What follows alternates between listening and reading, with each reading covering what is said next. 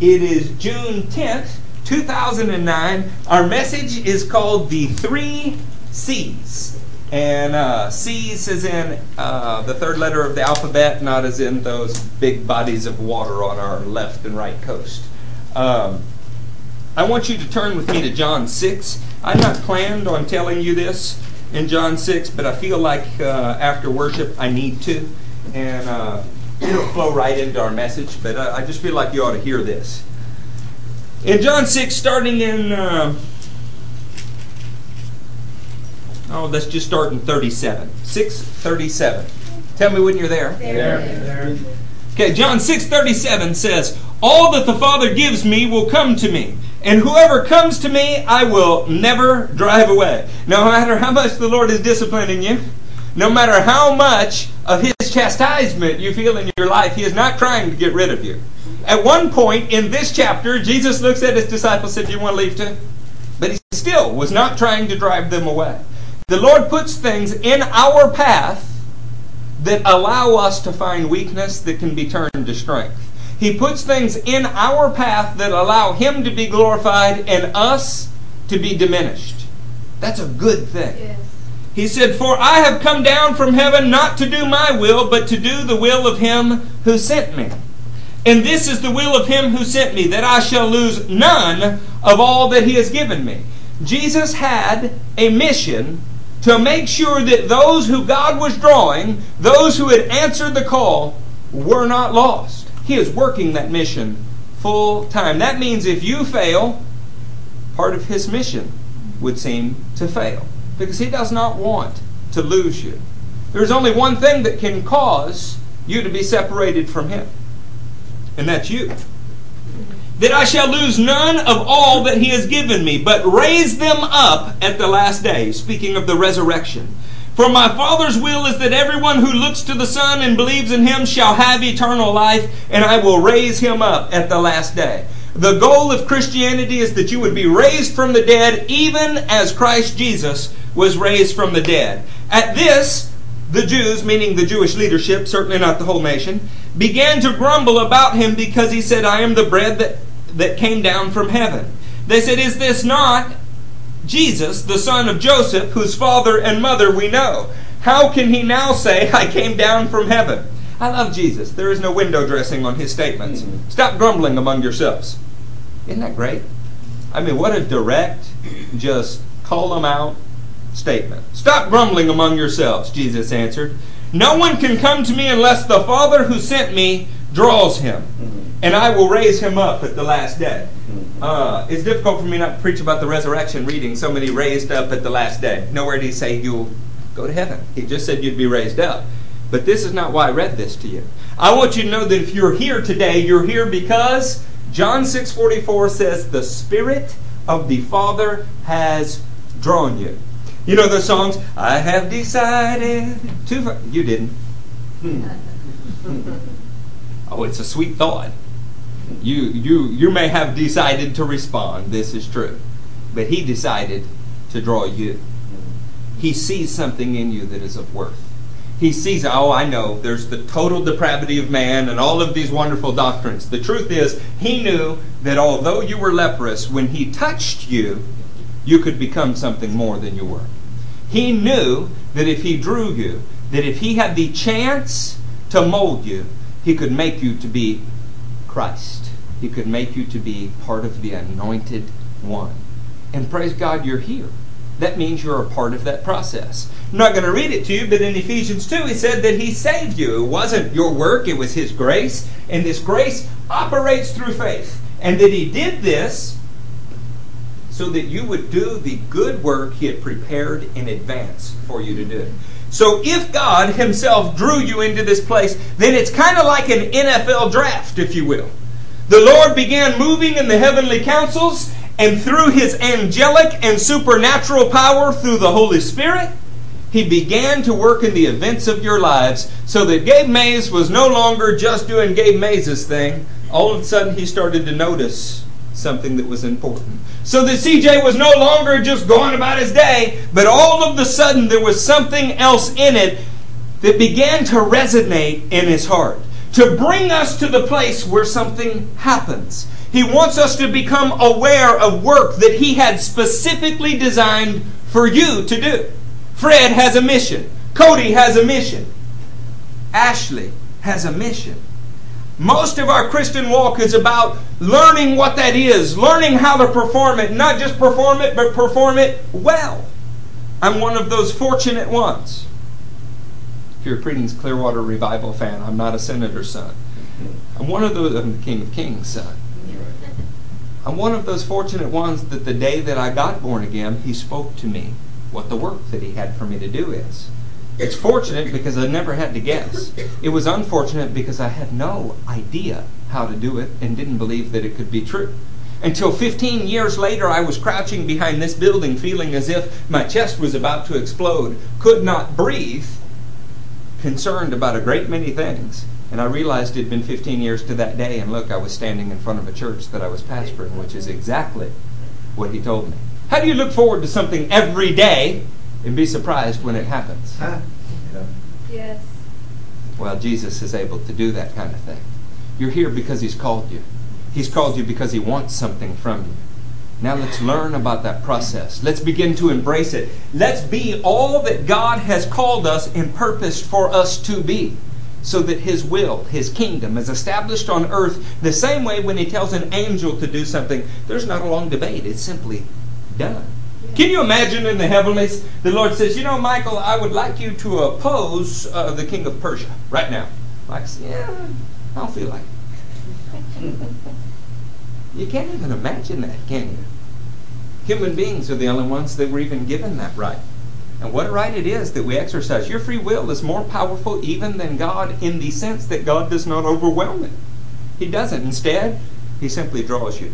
He says, Come on, if you'll do this, if you will do this, there'll be more fulfillment in it than the things you want to do. Mm-hmm. If you do this, in the end, it will be more prosperous for you than the things that you want to do. Set your will down. Yes, yes, you'll get crushed, but in the end, you'll be raised in power and in life. Come on. And only a few actually find it. Many are called, very few are chosen. Oh, what a powerful, powerful statement that is. Mm-hmm. I don't want just to receive the calling.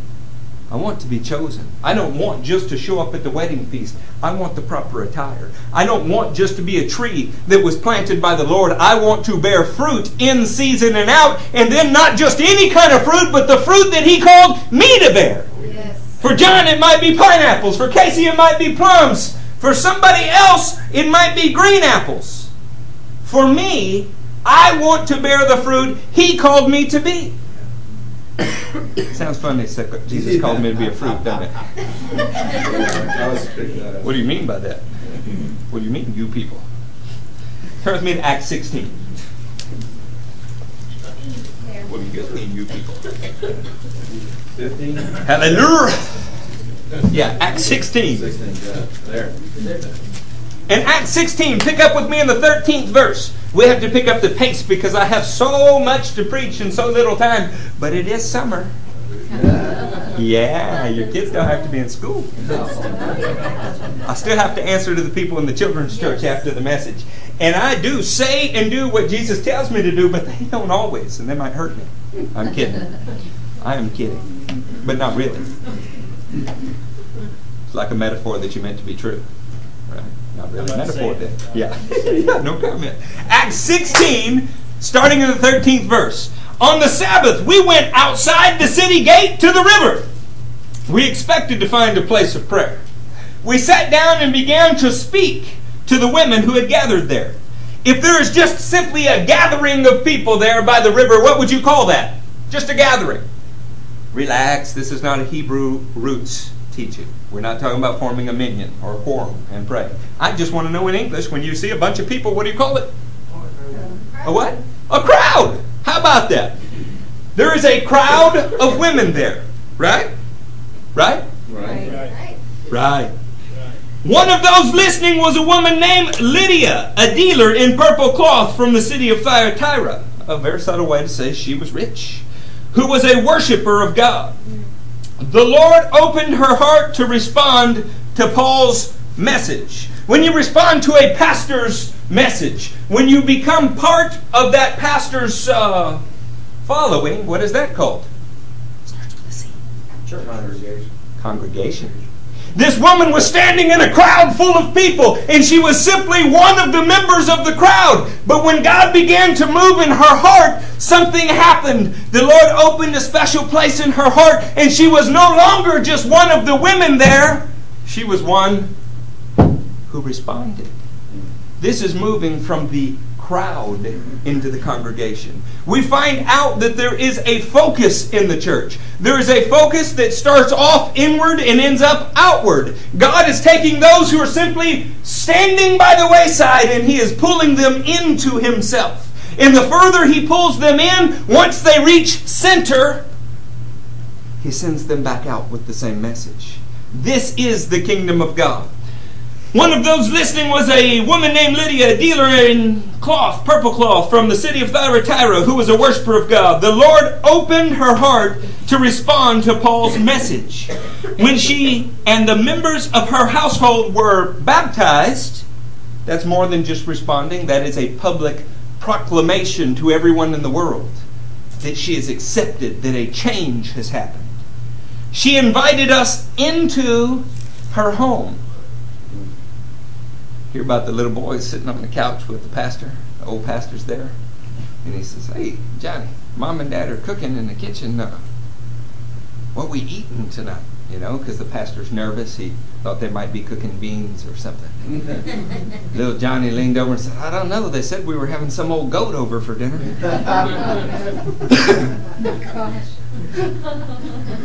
she invited them into her house, her close personal space.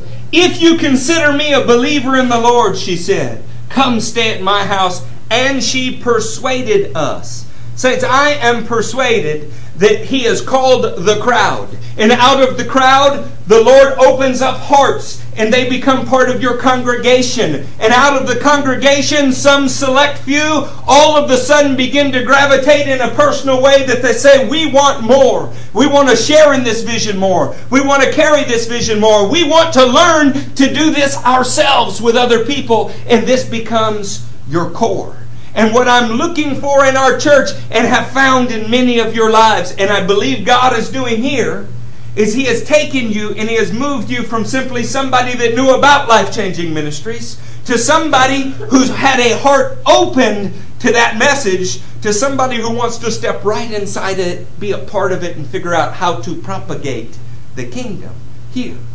We started in the crowd, we've moved to congregation, and the Lord is forming a core for one purpose that we might go out and do this again and again and again. He's not interested in building life changing ministries. Did you know that? The Lord had no interest in building life changing ministries. Or Eric Stevens, or Gary Kenshin, or Michelle Callahan, or Gabe Mays' ministries. That's why we didn't even put a name on the summit. He's interested in building his kingdom. But if he opened your heart to respond to our message, then we're assuming this is the place of your training. This is the place where you learn to build the kingdom. This is the place where you become a building block in God's house, rising to form a temple. And we have to learn how to function and flow in that. Speaking of building, we have been doing a lot of it lately.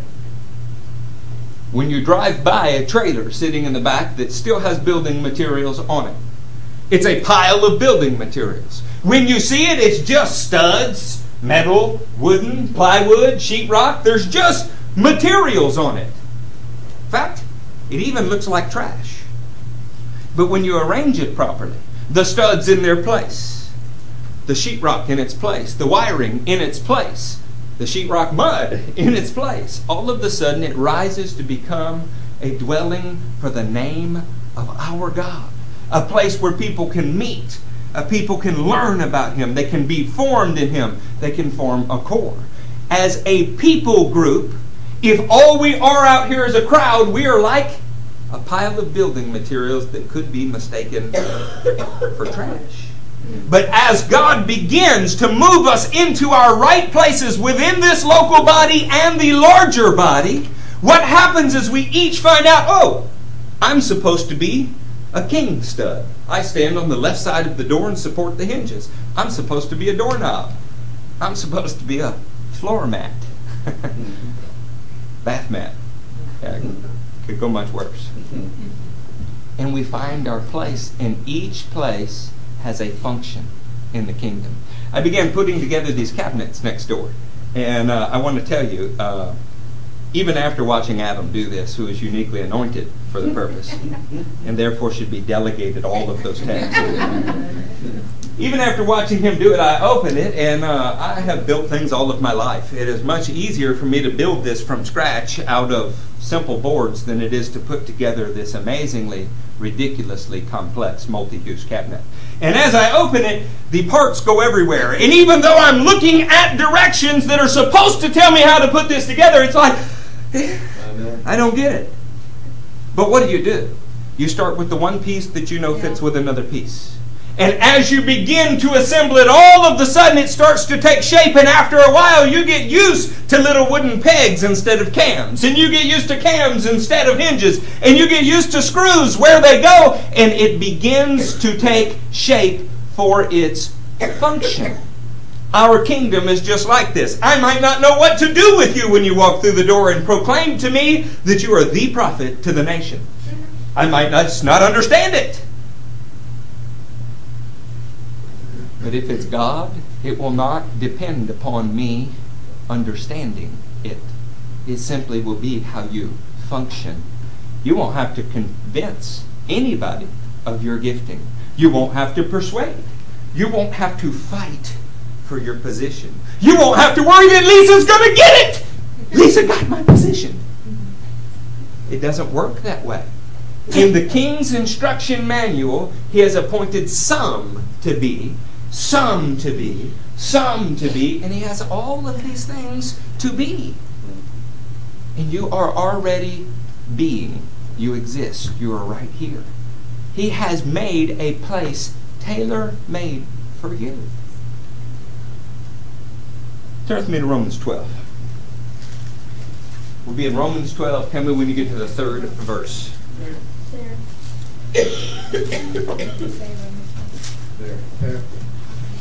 You know, I am one of those preachers that can heap conviction upon you with the best of them.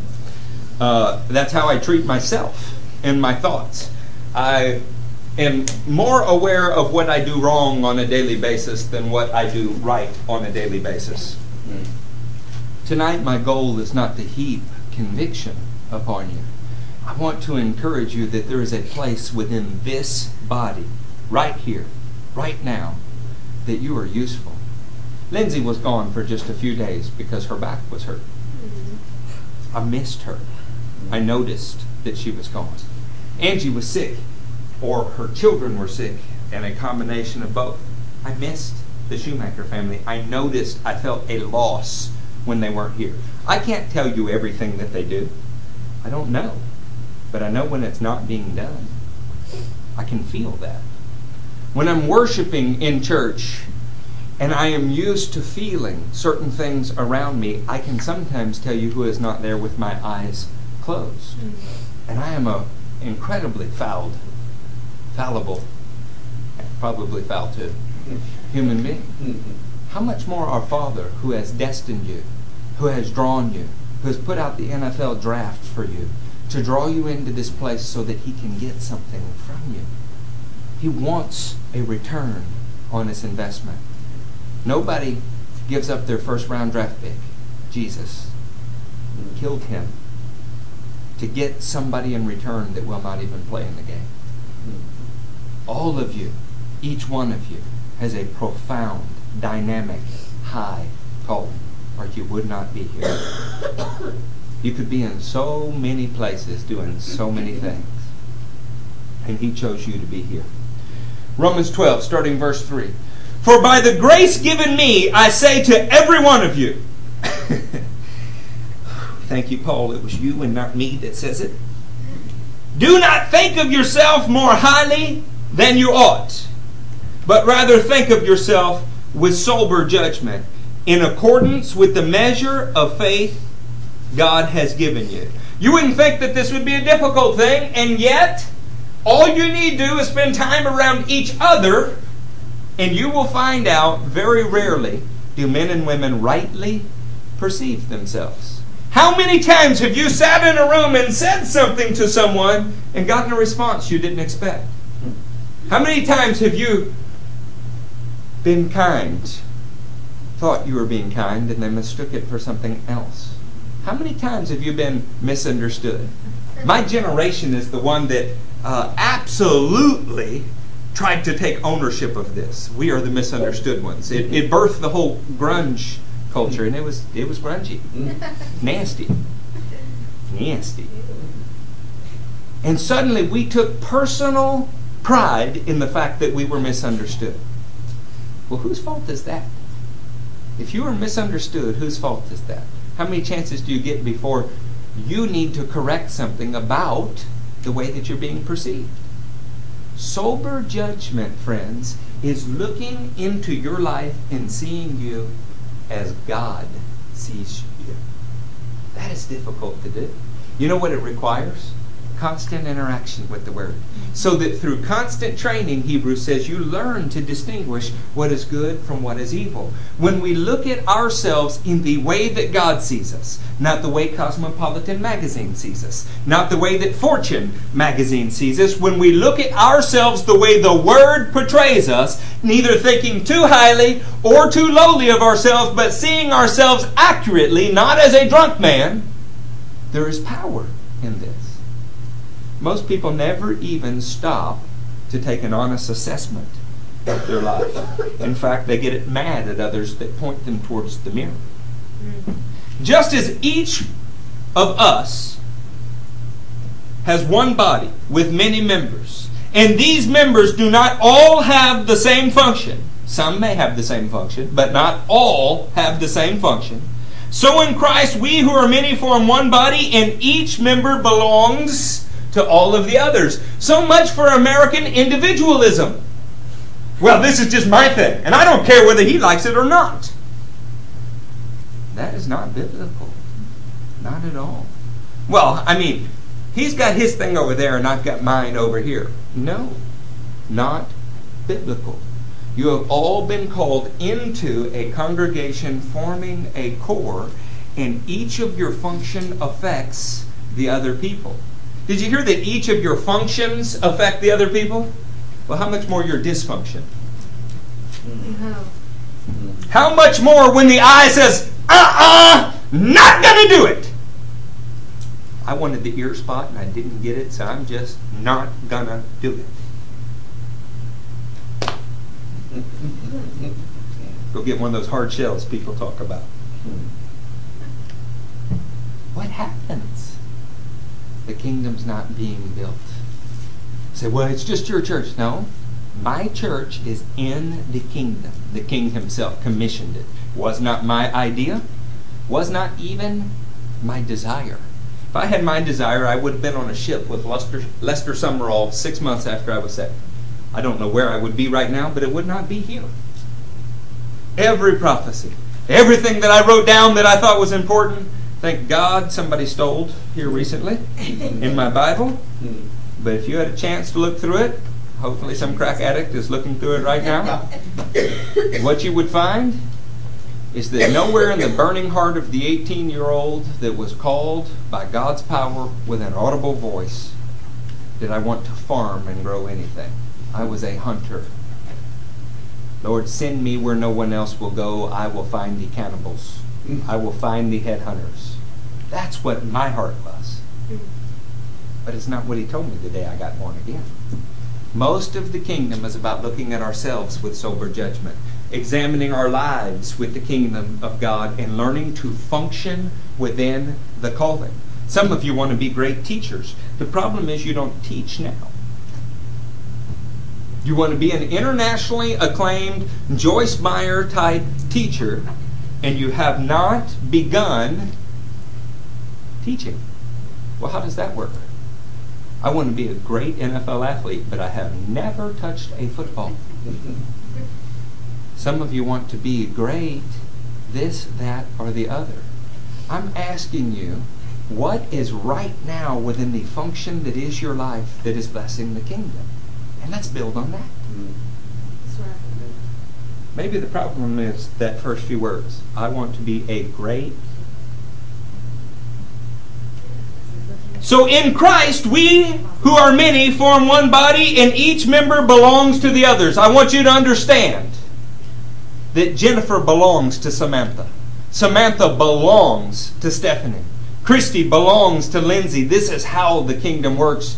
We are our brother's keeper. That's hard to say, isn't it? That's never how you hear it quoted. I'm not my brother's keeper, is the quote. Who said that? We have different gifts according to the grace given us. If a man's gift is prophesying, let him prophesy in proportion to his faith. In proportion to his faith. Our gifting works according to our level of trust. We don't go beyond it. We shouldn't shoot it short. Whatever you are sure that God has shown you to do, do that. Do that. If it is serving, let him serve. If it is teaching, let him teach. If it is encouraging, let him encourage. No, no, no more encouragement, thank you. All done.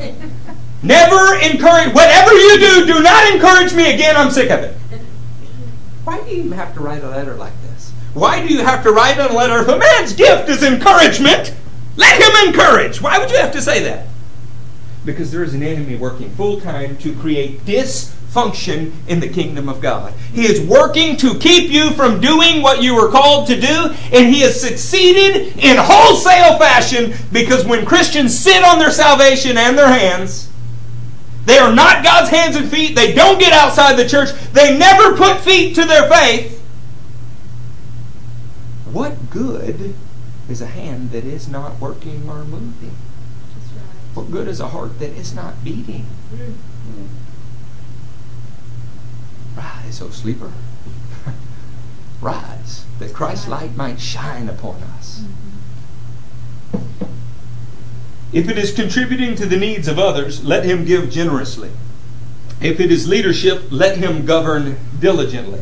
If it is showing mercy, let him do it cheerfully. Love must be sincere. Hate what is evil, cling to what is good. There is an entire message in hate what is evil, cling to what is good. Mm. Doesn't mean mildly dislike it. Doesn't mean if you get caught, hate it. We are to hate what is evil and cling, fasten ourselves, stick to what is good. Be devoted to one another in brotherly love. Honor one another above yourselves. You belong to each other. How much do you honor your eyeball? I mean, you got two. Is one a spare? You got two. I mean, come on, give a little, right? How much do you honor these things? You protect them, don't you? Might argue I don't as much as I should. How much? I mean, do you like your little pinky? It's just a little pinky. Is there any part of the body of Christ that you really don't value that much?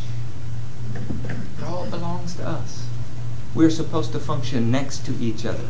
We're supposed to be the body of Christ with one another. Honor one another above yourselves. Never be lacking in zeal, but keep your spiritual fervor serving the Lord. Be joyful in hope, patient in affliction, faithful in prayer. Share with God's people who are in need and practice hospitality. Practice hospitality. Uh, that was just written to married couples, right? It's just written to those of you who like to cook. Practice hospitality. This was written to a church located in the largest empire in the world, called Rome. Hmm. And all the believers at Rome were told, practice hospitality. How you doing with that, saints? Well, it's great to go to so and so's house. They like it so much. Me, not so much. The word tells you, practice hospitality.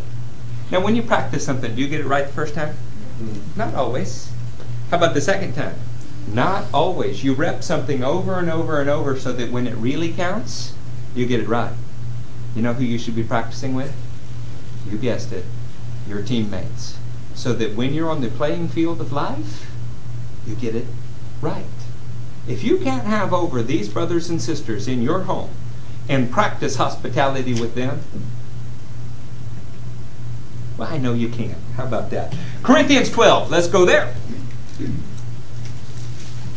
Uh oh, they're bailing out. There. Two of you are there. The rest of you have quit. You know, I have not even gotten to the meat yet. We just scraping away that bread encrusted coating, right? The deep fried part with gravy and applesauce. Apple pie. No? Yeah, just hard to impress. I don't know what to say. Corinthians 12. you know what I've been thinking about? I'm convinced now. I I noticed a trend. As I go towards Mexico, I found these Texas stop signs, and uh, it's called Dairy Queen. and I never break my diet unless we're on the way to or from Mexico. And I went a long, long number of years without ever going to Mexico, and now all of a sudden, I think I'm contemplating my 12th trip to Mexico. Dairy Queen might have something to do with it. Y'all in Corinthians 12? Yes. Verse 14. Now the body is not made up of one part. How about this? Welcome this evening to Eric Stevens Ministries. Really? You want to buy a ticket to Eric Stevens Ministries tonight? The body's not made up of one part. In fact, if your entire church would collapse if you removed one person from it, probably not a healthy body. Probably not. Hmm. See, it is not made up of one part, but of many. If the foot should say, Because I am not a hand, I do not belong to the body, it would not for that reason cease to be part of the body. And if the ear should say, Because I am not an eye, I do not belong to the body, it would not for that reason cease to be a part of the body. In fact, you can have people that are called, empowered, chosen by God, wooed by His Spirit. Jesus says, I won't lose any of you. But it says, mm, just not gonna, not gonna do it. It's too hard. I'm tired. The last time I tried, Matthew was mean to me. you know, I did all of that, and I worked, and I, and, and they didn't even say thank you. They didn't notice I was there. Well, you didn't cease to be a part of the body. You're just now a dysfunctional part of the body. Dysfunction's allowed to grow long enough, it becomes something called cancer. There's only one cure for that. It would not for that reason cease to be a part of the body. If the whole body were an eye, where would the sense of hearing be? If the whole body were an ear, where would the sense of smell be? But in fact, God has arranged the parts in the body, every one of them, just as He wanted them to be. Hey, we're going to do something just for fun. I, I, am, am just as He wants me to be. just as He wants me to be. You'll be refined, saints. You will be sanctified. But your function is what He has determined for it to be. So you may want very much to have Matthew's job, but it's not going to happen because God gave it to him. You may want very much to take pictures that look like Debbie's, but if you were not anointed to do it, mm-hmm. it is not going to happen. Mm-hmm. And when you spend your life pursuing a function that you were not designed for, you are destined to be miserable. Mm-hmm. Do you know how many couples I know where the problem in the couple, a ministry minded, God loving couple, is the wife wants to be married to a pastor. The problem is her husband is no pastor. A godly man, able to teach, perhaps an elder, but not a pastor. Who would not be happy married to a godly man, able to teach, who performed in a position of respect like an elder in a church? And yet, selfish ambition can consume somebody until you find every evil practice. James 3:16 says where you find selfish ambition Think about that word. Ambition in itself is good. In and of itself ambition's a good thing. But when it was derived from self, Yes. your what you desire to be rather than what God desires for you to be, you find every wicked thing you can think of. I was told by this denominational guy, hey, Eric, don't worry, learn five of my sermons. We'll book you as a youth evangelist. Mhm. We'll get you a pretty little girl to sing with. Friends, the kingdom does not work that way. Oh, it can be done. You can build big churches. They did. They did. The very people that told me that did. But I would not be functioning as God called me to function. And so, even though I would be surrounded by a big church, at least what they call a church, mm. I would be very hollow inside. Mm. There's a Jason Upton song that says, When they've sought glory and fame, what will they do when heaven doesn't know their name? He calls them powerful weaklings. They're powerful in this world system and they're weaklings in God's economy. Saints, we don't have to be that. You don't have to. You have a chance to be. Oh, wow, that's that American Idol song. I don't want to be anybody but me. You have a chance to do that. All you have to do is be what God has called you innately to be. When I met Gabe Mays, I noticed immediately. Guy's got a little different se- sense of style. It's kind of neat. Uh, I don't have that. It's not in me. I'm not drawn to it. I mean, I appreciate it in him, but I would be ridiculous doing something, of that, right? But for him, it works, right? Right. And that's a good thing. Yeah. It is a good thing. Yeah. If he tried to be me, it would be a little ridiculous. And the beautiful thing about the body is that it is made up of so many parts. I miss something in my life when he's not around. I called him the other day or texted him just because I missed him. That seems strange for guys. It's like, why are you calling me? I just called to say. No, I'm kidding. But I missed you. You know. You know. I, that's the body. Yeah. We're supposed to experience loss when we're not around each other. Right. Fred was out for weeks because his shoulder hurt. Mm-hmm. I missed him. You know? That's the kingdom. That's not because he's my father in law. He's my father in law for years and we didn't miss each other. But see, we're called to the same place. We're functioning in a body. Did I say something wrong? We always liked each other. It's not like we went for warm, long walks on the beach holding hands or something. We just, we're guys. Let's get back to the word. Watch this, verse 21. I can't believe y'all did that to me. The eye cannot say to the hand, I don't need you. And the head cannot say to the feet, I don't need you. On the contrary, those parts of the body that seem to be weaker are indispensable. You see, the kingdom is built upon this interdependency. I've often wondered. I did a Bible study one time. Matt probably didn't even remember this, but you know, it's it's my opportunity to stand up here and tell everybody secrets. I'm kidding. Matthew was just a, a young man. He's probably still in high school at the time. I'm preaching at a Bible study, or about to preach, and Matt was supposed to show up and do worship, but it didn't show up.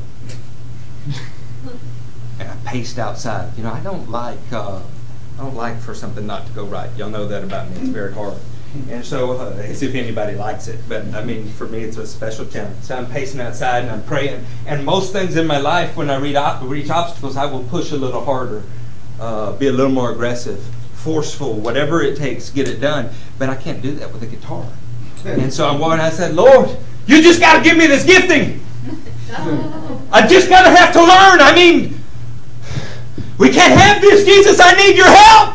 And it's like he just laughed in my face. To make it better that night, somebody prophesied. They didn't know. Every once in a while, you get a weird prophecy. Eric, I see you leading worship. Hmm, it couldn't be anything that was more off. God made me to, hear me, need Matthew. Hmm. And it is beautiful when it works right and you recognize it. There's an interdependency there. I am incomplete in ministry without his aid, and he is incomplete without mine. The same way, not identically the same way, but the way that God calls couples in your home is incomplete without one or the other. Yeah, this is just turning into a wonderful message. Yeah, y'all never knew that, huh? My whole point. Thank you, Jesus. Thank you. I feel like uh, pitching tents in Sodom. There's another joke. So here, here's the thing. Here's the thing. God has made us in a way where you are dependent upon believers that are around you. And it is supposed to be that way. It is a very American concept that says He is my Savior. This is my church, and I can do what I want to. Hmm. The Hebrews see themselves as a community of believers. We came out of Israel. We serve God. He is our God. In fact, the Lord's Prayer is our Father, not my Father. Hmm. It is our Father. And this all communicates one message. If Mario's gone, all of the sudden there is a loss here. Yeah. But you don't have to be gone. You just have to be performing outside of your function. Right? Now, I know I've said some silly things. Don't miss the point. Yes. In fact, I enjoy that this is my family. I'm not speaking in front of some church where I have no mercy, where they're looking for the chance to exclude me. Hmm. I'm speaking in front of my brothers and sisters that love me, and I love you. And we would lay down our lives for each other. But you need to understand, you would never sacrifice your head for someone if you won't sacrifice your time, your feelings, Mhm. your sense of importance. You won't. If you can't do it in the little things, you won't do it in the large. We deceive ourselves. Start in whatever is in front of you. If you're called to function as an evangelist, evangelize your family, Hmm. then your neighbors. Practice, practice Hmm. In the church so that you get it right when you go out there. If you're called to be a prophet, start in your home and work out. If you're called to be a pastor, be a great husband first. Right? That's right. Turn with me to Numbers. I have all the rest of the messages in Numbers. Can y'all bear with me a little longer, you think? Go ahead. Numbers what? You're going to be in number 16. You know, I have a mentor, a pastor, a man that I love. And from time to time, like all men, I have noticed that he uh, has been down, right? Uh, it's a good thing when you grow to the point where you can see uh, the people who teach you are not perfect. This allows you to glorify God. And what is funny is the devil beats him with the same stick that he beats me with. Mhm. Uh, you're a failure. Mm. And you're a failure because, and you should be discouraged because, you do not have all around you the visible success that these other people have. And if you dwell on that kind of thought very long, it begins to kill your sense of importance and worth in what you're doing. Mm. It takes your eye off of the task. It causes you to want to function like someone else's function, to regret not selling out. And every time I talk to him, I notice something. It's an encouragement to him just to hear from me because his function was to raise me up, Mm. Hmm. and I'm still here. That means he did not fail. That means that despite an outward sense of success, inwardly there will be something to glory about on that day. Saints, I glory in you. When you function in the way that God's called you to function, it means that I'm doing something that is right. And I am very proud of my friendships and relationships outside of this church. I've worked very hard to maintain them. And they're very close to me. But I am not prouder of any of them than I am you. Not, not any of them.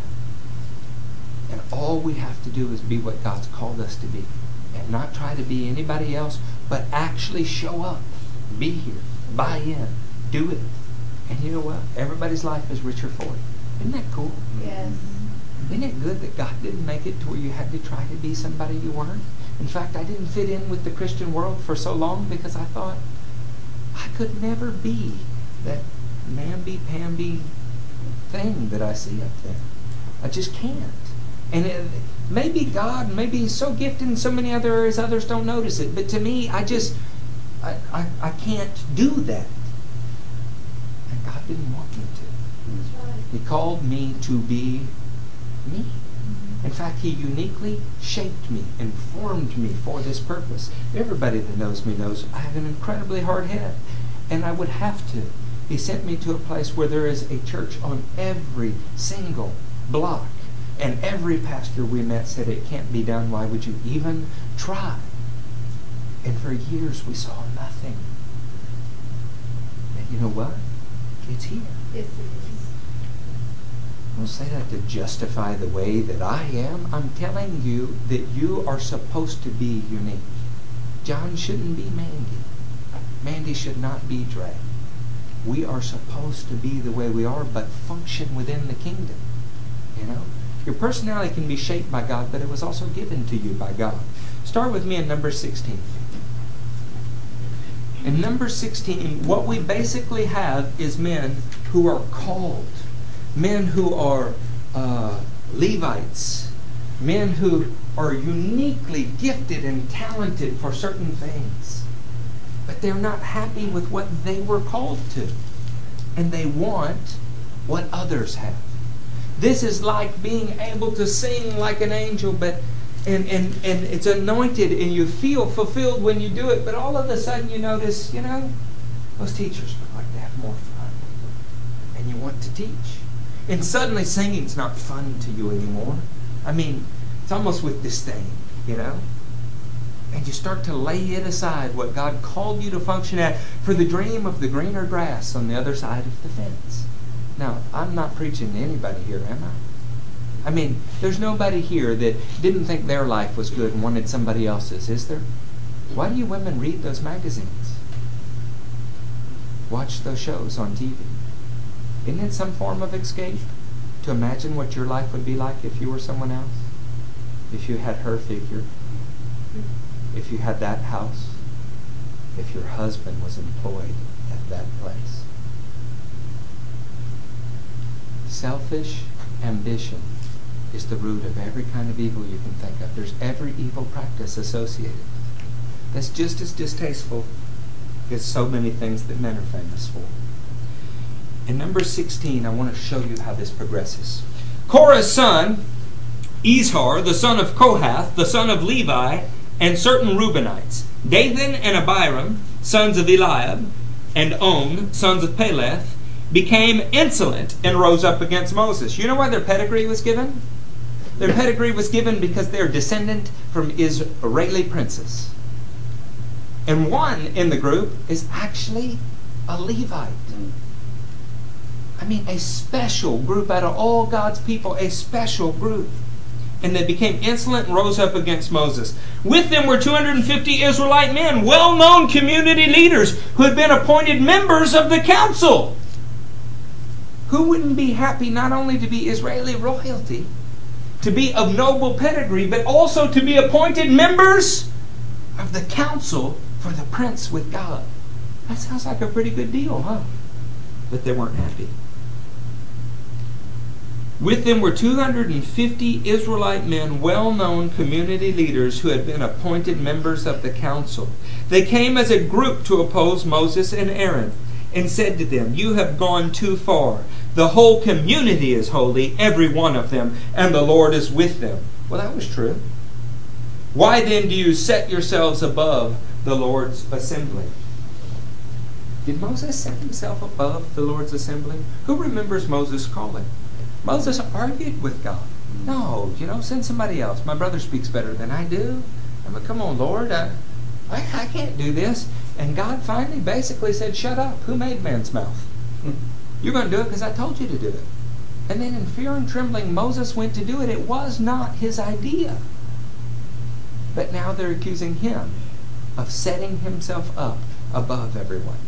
We're all holy, man. Who are you to take that position? He's nobody except the one that God picked for him. Now, it's one thing to point out Moses because he's the head of this nation, but what I'm getting at is let's suppose that you want a job on the cleaning crew.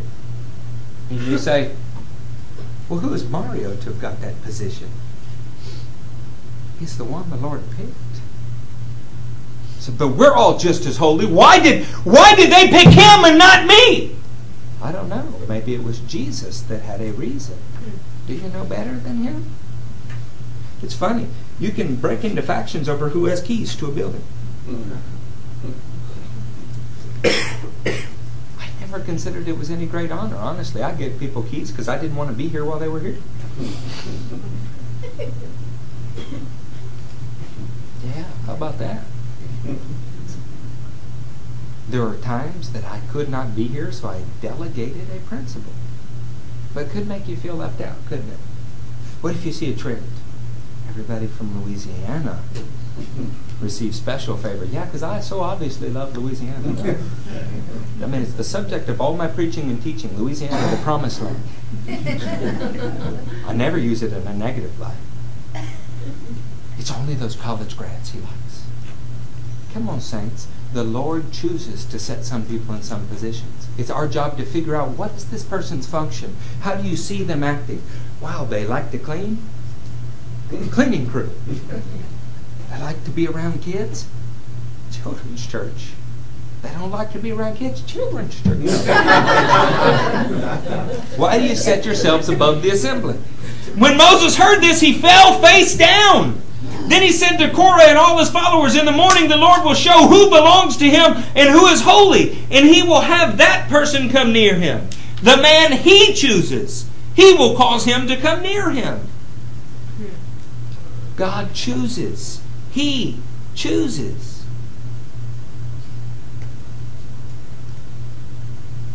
Skip down to 12.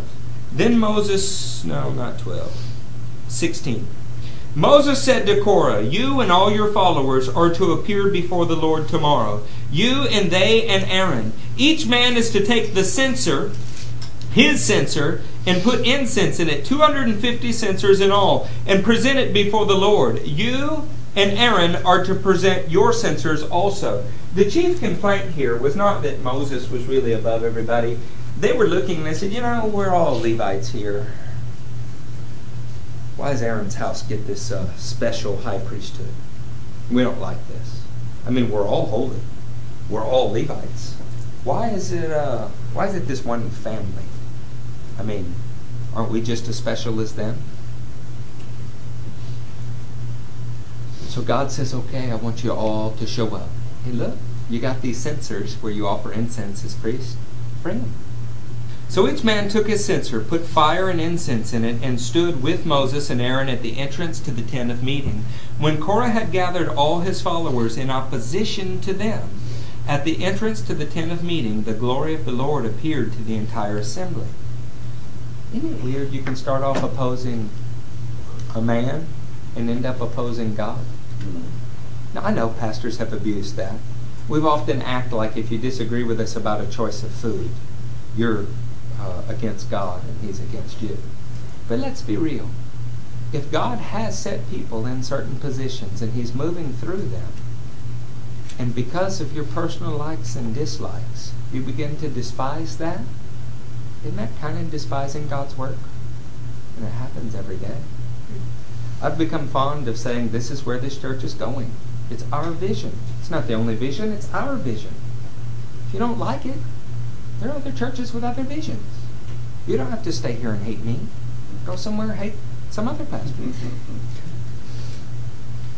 I've learned when people show up here and they hate the pastor where they've come from, it's not long and they hate me. It's not long. We have a distaste for authority. It's in us, it's natural. It's especially in us as Americans. It's why we like to drive giant vehicles and have bigger armies and all of those things. We want to self direct everything in our life and be at no man's mercy. But the kingdom is built on interdependency, needing each other. The Lord said to Moses and Aaron, Separate yourselves from the assembly so I can put an end to them at once. That shows you how God felt about it. But Moses and Aaron fell face down and cried out, What is it about men of God that don't want their brothers to perish? If somebody opposes you and calls you ugly name, what do you want to happen to them? Call them fire on them, Lord, fire. He didn't want that because there's a function that Korah was supposed to do. Israel would be missing something without these important. They were members of the council. Everybody loses when the people of God don't act like the people of God. I have lived long enough in this church to see people bail out on God's promise for their life And our church suffers for it. Say, well, good riddance. I'm glad they're gone. Now this will be easier. No, I really don't feel that way. It hurts. There's a street I drive past right now in this area. It's one of the first women I baptized in Sugar Land. And she defected. Not just from church, but from the kingdom. She may come back. Praise God. Hope she does. Our church is missing something because of that. God raises up other people to fill that role. But the truth is, it's like a pinky trying to be a pointer finger. Just not designed for it. You understand? We are the body of Christ. But Moses and Aaron fell face down and cried out, Oh God, God of the spirits of all mankind, will you be angry with the entire assembly when only one man sins? To make a long story short, Moses begins to pray and he says, If these men die a natural death, then God didn't set me over them. But if something unusual happens, if the earth opens up and swallows them alive so that they go into the grave without dying, then you'll know that the Lord has set me over these people. And it happened. And one of the most amazing things happens. It's in uh, verse 37. He sends out the Levites and says, Go get their censers. Those things where they were offering incense, go pick them out of the uh, rubble. Go pick them out of the carnage that is these men's lives. You know why? Those censers were made to be held by Israelites. They were made to be held by priests, and because these priests defected now, they had to do something else with them. They had to hammer them into something new for the Lord. But what they were intended to be, 250 of them, were instruments of intercession between people and God, and now they were missing. What happens when the body of Christ is filled with dysfunction? Well, the work of God slows. It doesn't get done. It has to reshape. It has to form. And it might take another year or two for somebody you love to get saved. Are there any of you that would like to have gotten saved a year sooner than you did?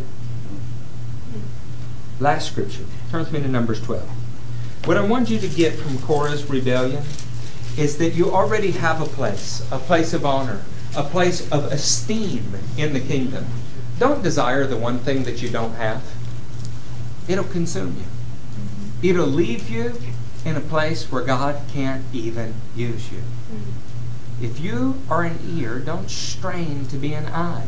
Simply stand before God and say, I am what you've called me to be. Form me, shape me, refine me. But I want to be what you've called me to be. Amen? Amen. Numbers 12, our last scripture. One is don't attack those in positions. The next is what do you do when you are attacked? Have you ever been in a position where just because you did what God told you to do, people didn't like you? And I didn't mean you even said something. Maybe somebody's jealous. why is that guy always the one up there singing? You know? Who is so and so that he gets to preach as much as he does? I mean, who do they think they are? And that couple really must think they're special. They are always trying to get people at their house, like people want to go to their house.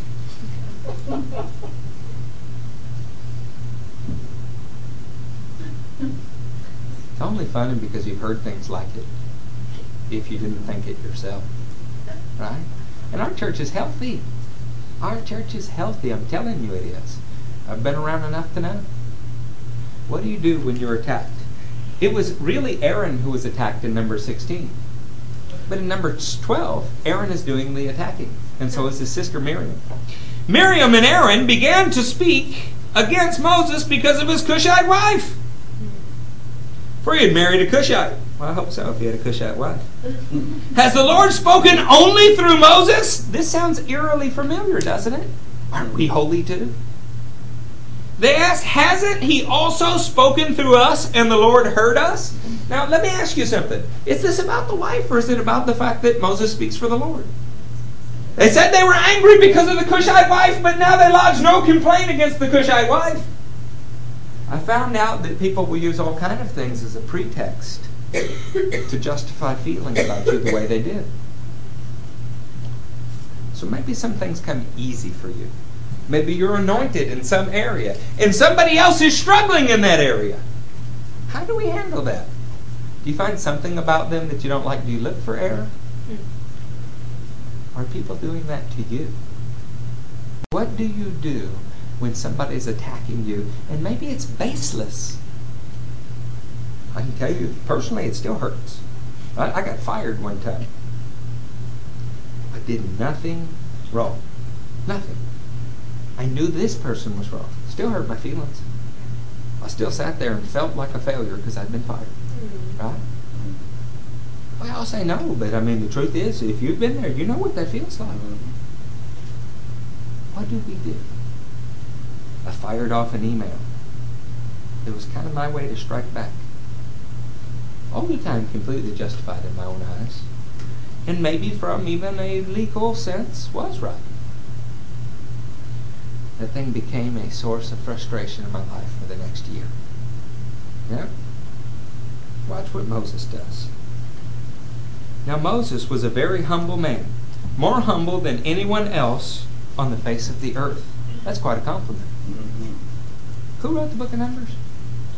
Well, there's a thought to ponder. The most humble man on the face of the earth. At once the Lord said to Moses, Aaron and Miriam, come out to the tent of meeting, all three of you. I noticed God likes to show up at the tent of meeting and call a woodshed meeting. He really does. Korah, you want to talk about this? Bring all your people and your tools. Come on. I got something special for you. And they all went into the hell alive. Now he's told Miriam and Aaron and Moses, I see, there's a problem. You don't like my guy. Well, why don't all three of you show up and we'll have a talk? I don't know about you, but I would not go to the tent of meeting if I had a problem. I'd go to the tent of meeting when things were good. I'd stay outside the camp and pray that my heart was right and then go to the tent of meeting. At once the Lord said to Moses, Aaron, and Miriam, Come out to the tent of meeting, all three of you. So the three of them came out. Then the Lord came down in a pillar of cloud. He stood at the entrance to the tent and summoned Aaron and Miriam. Moses is there. Aaron and Miriam. Who did he summon? Aaron. Aaron and Miriam. you know, Moses is feeling pretty good at this point, right? It's like all three kids are standing before dad. Dad says, The two of you in that room. you know, it's, it's not good, right? He said, Listen to my words. When a prophet of the Lord is among you, I reveal myself to him in visions. I speak to him in dreams, but this is not true of my servant Moses. He is faithful in all my household. With him I speak face to face, clearly and not in riddles. He sees the form of the Lord. Why then were you not afraid to speak against my servant Moses? Moses did not fight. He didn't tell the Levites to put their swords on and kill these people. Moses did not even defend himself. He didn't say, you know, guys, I kind of like my Cushite wife. What'd she do to you?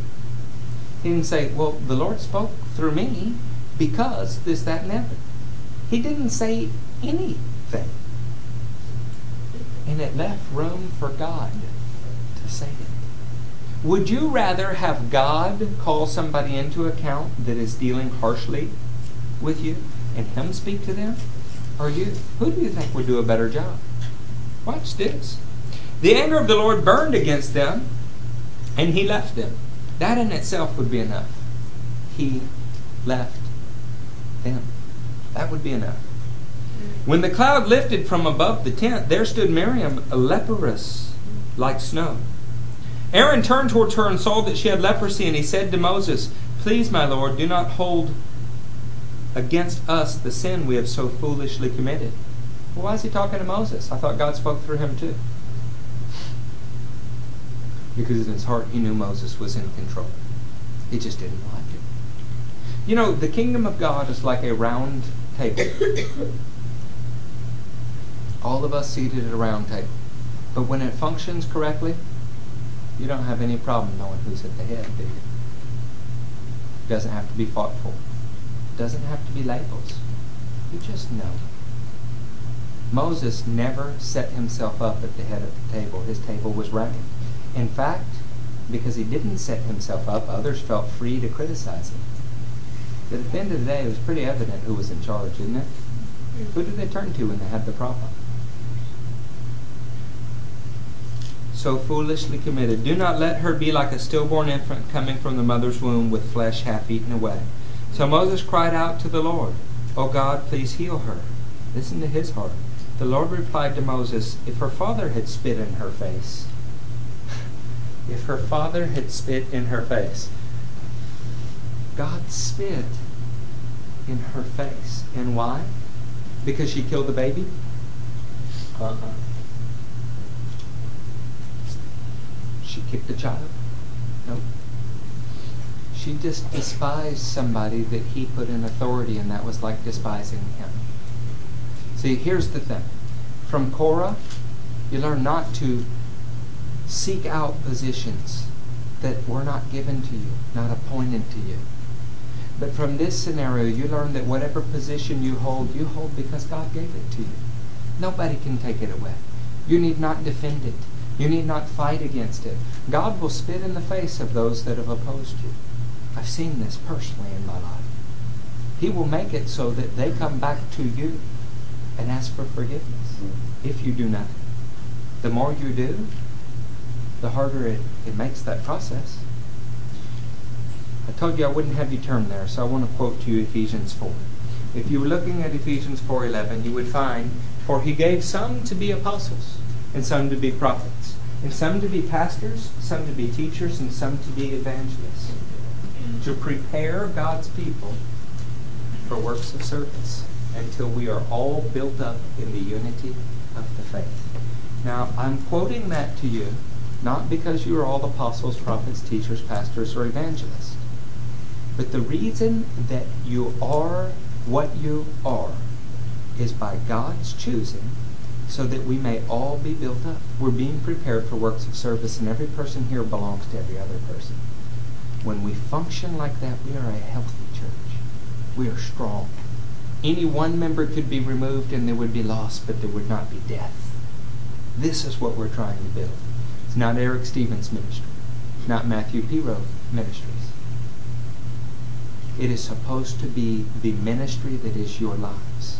And we're giving you every opportunity. But we are not seeking you out saying, please, would you do this? We want to see what is born in your life. Very rarely do we tell anyone, no. We only do if we see something we think would hurt you. So let me ask you, what is the ministry that is your life and how can we help you get there? Because this is our calling. Our calling is to do that. Make wise use of your time with me. I don't know how much we'll have. Hmm. Stand to your feet. Let's pray.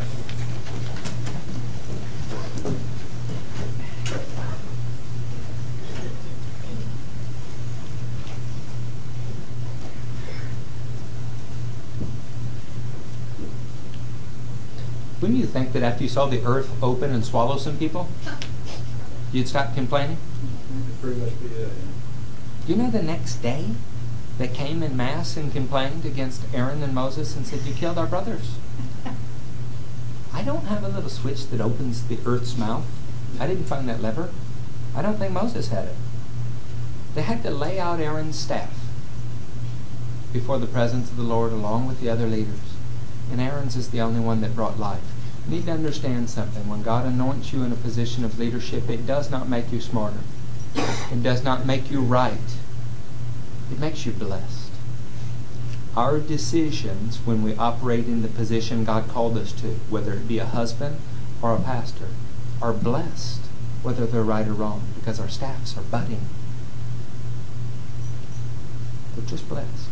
So we're not arguing about who's right, who's wrong. We're just saying it's blessed. You want to dwell in a blessing, learn to flow in authority. Find your place in it. Mighty God, Lord, we love you. I love your word. Lord, even with this other Bible, your word comes alive. You are faithful. You are faithful to teach me out of the abundance of your hand. Lord, we pray that these blessings would overflow to their lives. Mighty God, I want them all to be prophets. I want them all to be teachers, pastors, and evangelists. But what I really want is for them to be what you have called them to be. Lord, I pray they would excel in you, that they would have a driving passion for you that outweighs every other desire. In the name of Jesus, I commit these people, this congregation, this core, to the Heavenly Father and say, Your will be done. Lord God, your will be done. In the name of Jesus we pray. Amen. Amen. All right, saints.